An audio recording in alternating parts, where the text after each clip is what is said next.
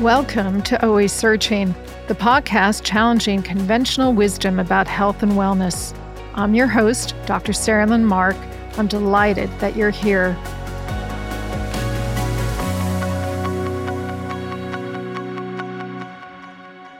Hi, I'm Dr. Saralyn Mark, host of Mark My Words, part of Always Searching. And this is my first show today. And it's one that really is close to my heart. And that is one that focuses on the issue of masks and COVID. So if you could talk about a more controversial issue, let me know, because this one has polarized our nation, actually polarized the world. And it's so unfortunate because I see masks as just a simple medical device. Maybe because I am a doctor, I've been putting masks on and off for decades. And I just see it as an opportunity to protect myself and sometimes to protect others. I think what's been interesting for me is to watch the evolution of this debate. Early on in the pandemic, back in February, March of 2020, we were told, please don't put masks on. Part of the reason was because we were short on masks. Then we were told to fold our t shirts, which I think I actually did, and bandanas.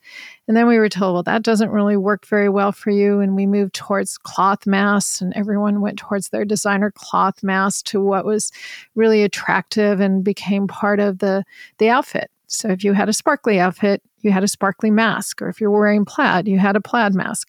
We made it really part of our attire. It reflected who we were.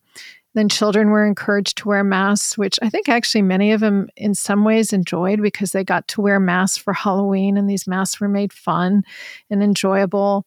And then we even went to trying to personalize it where we put our pets on it and we tried to find funny themes and really tried to fit the mask into our lifestyle. But while doing that, we ironically were protecting our lives. It was fascinating. In the first year or so of the pandemic, flu rates dropped dramatically. We barely saw it. Many people I knew said we they never even had a cold. I knew I never did, and that's from somebody who would have several a year. And then we migrated more towards if you get a vaccine, you're protected, you can take your mask off. So, in a sense, masking became a reward that if you got a vaccine, you got to take your mask off. And if you didn't get a vaccine, keep your mask on. So it became almost like a penalty shot, which I think is so unfortunate. I remember going down to Southern Virginia for my birthday last year. And we had gotten a camper at the start of the pandemic to be able to get out to socially distance, to enjoy nature. And we were heading down to Southern Virginia for my birthday. And I remember, you know, having my mask around my neck. I was, I always carried it on a chain. And by the time I arrived at the destination on May 13th in the afternoon, CDC had issued a new guidance that if you had been vaccinated, you basically can take your mask off, enjoy life.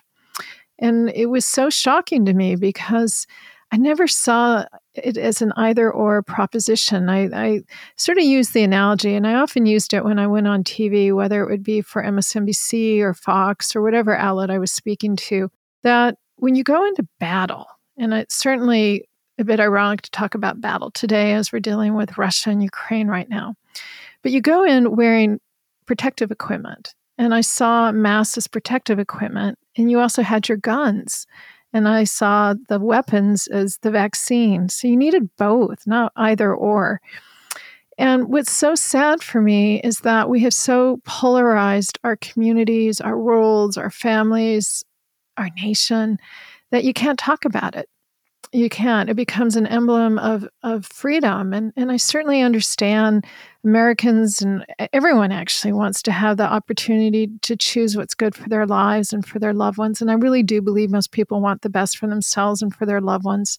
But to make something so simple as a medical device like a mask become a symbol of hardship and limitation of freedom just didn't quite make sense. But yet, trying to understand it. I know that it's often not the most comfortable, especially when it's 100 degrees and 80% humidity, like what you see in Washington, D.C. in our typical summers. Or if you're trying to exercise, or if you're trying to give a speech, or you're trying to communicate with somebody who has hearing deficits or is far away, it can be challenging. But we're in a pandemic. And when you're in a pandemic, you use the tools that are around you, and that includes masks.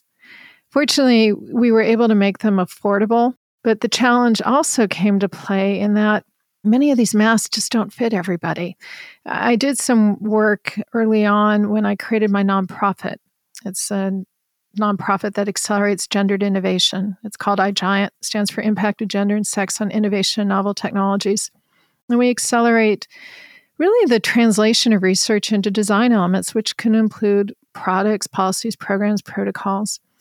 And one of the reasons why I created this nonprofit was because we saw issues with PPE even during the Ebola outbreak. Women were getting infected when they were taking on and off their protective equipment because it didn't fit their bodies.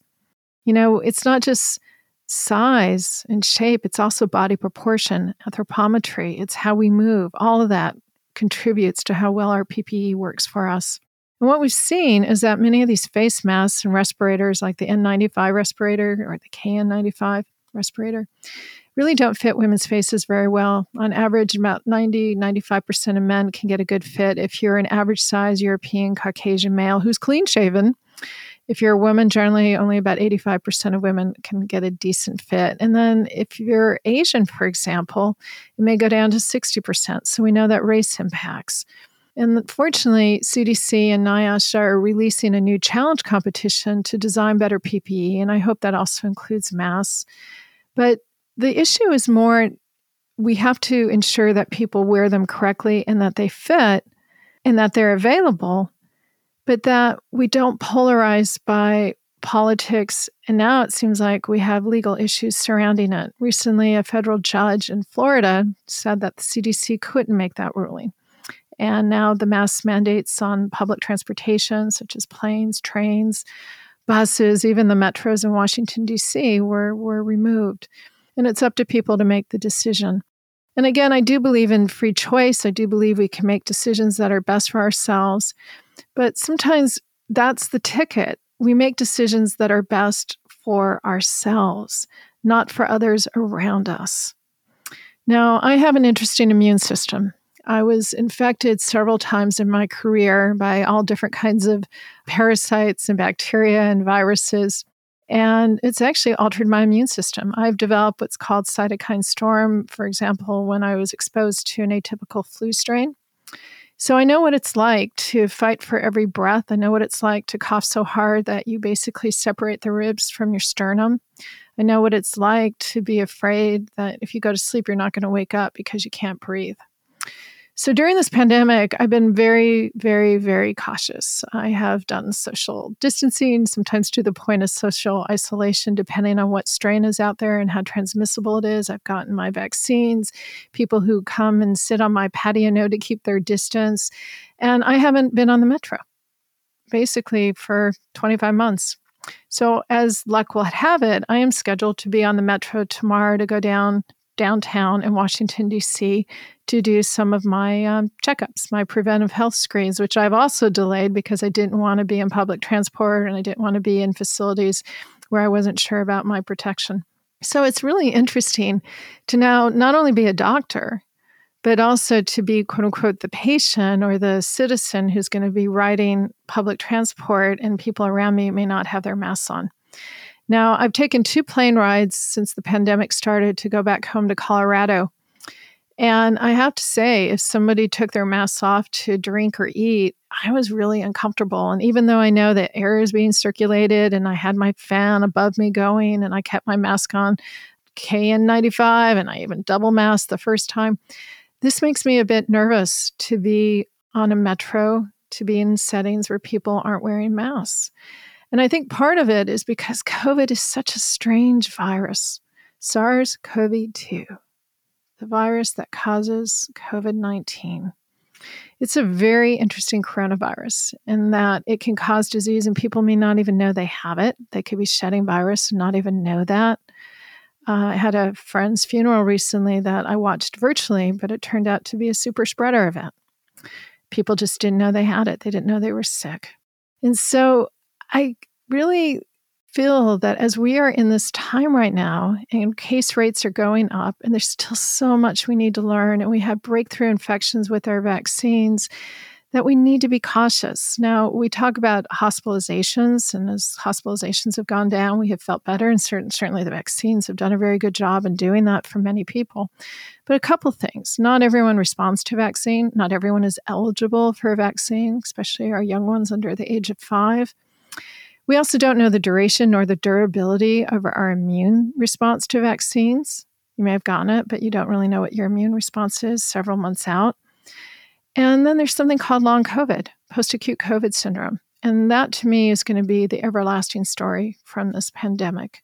Over 200 symptoms are associated with this, where you've been infected, you may not even know you've been infected, and every single system in your body may be impacted from your brain to your lungs to your immune system, your GI tract, your muscles, your bones, you name it, kidneys, even your pancreas. We see higher rates of diabetes right now. And it can be very subtle, such as brain fog or changes in your sleep patterns or how you feel. And I think that's what's so scary because we don't really have a way to really completely prevent it. We think vaccines may help a bit, but we also don't know how to effectively treat it or cure it or get rid of it. And it could last for days, weeks, months, or potentially years or even a lifetime. And that's what frightens me is that we become a bit cavalier and we just don't know the long term consequences. So, mark my words, Mark my words that we will be coming back to these issues surrounding masking again. And my bet is we're probably going to be putting masks back on. Early in the pandemic, in March of 2020, I said to expect three things. One, that the pandemic would be regional, different parts of the country or the world would experience it differently and at different times. Two, rolling, that we would never get rid of this virus. There would be peaks and troughs. And three, it would be like a revolving door, that as case rates went up, our protective, our public health measures would go up. And as they went down, case rates went down, our protective measures may also decrease a bit as well. And we certainly have seen that with opening up of offices and social venues and decreasing our social distancing again. But basic things are true, and that is public health works hand washing, good ventilation, getting vaccinated, and wearing our masks. And I think now we're faced an interesting inflection point where do we go from here? We need to live with the virus, and the virus is going to certainly live within us. So let's do what we can to protect ourselves, but also to protect the world around us. Because if one person has it, everyone has it. If there's infection anywhere in the world, there's infection everywhere in the world. So mark my words, we will live with this. And I want to make sure that I have a mask that actually fits me, that's comfortable, and that I wear. Until next time, we are always searching.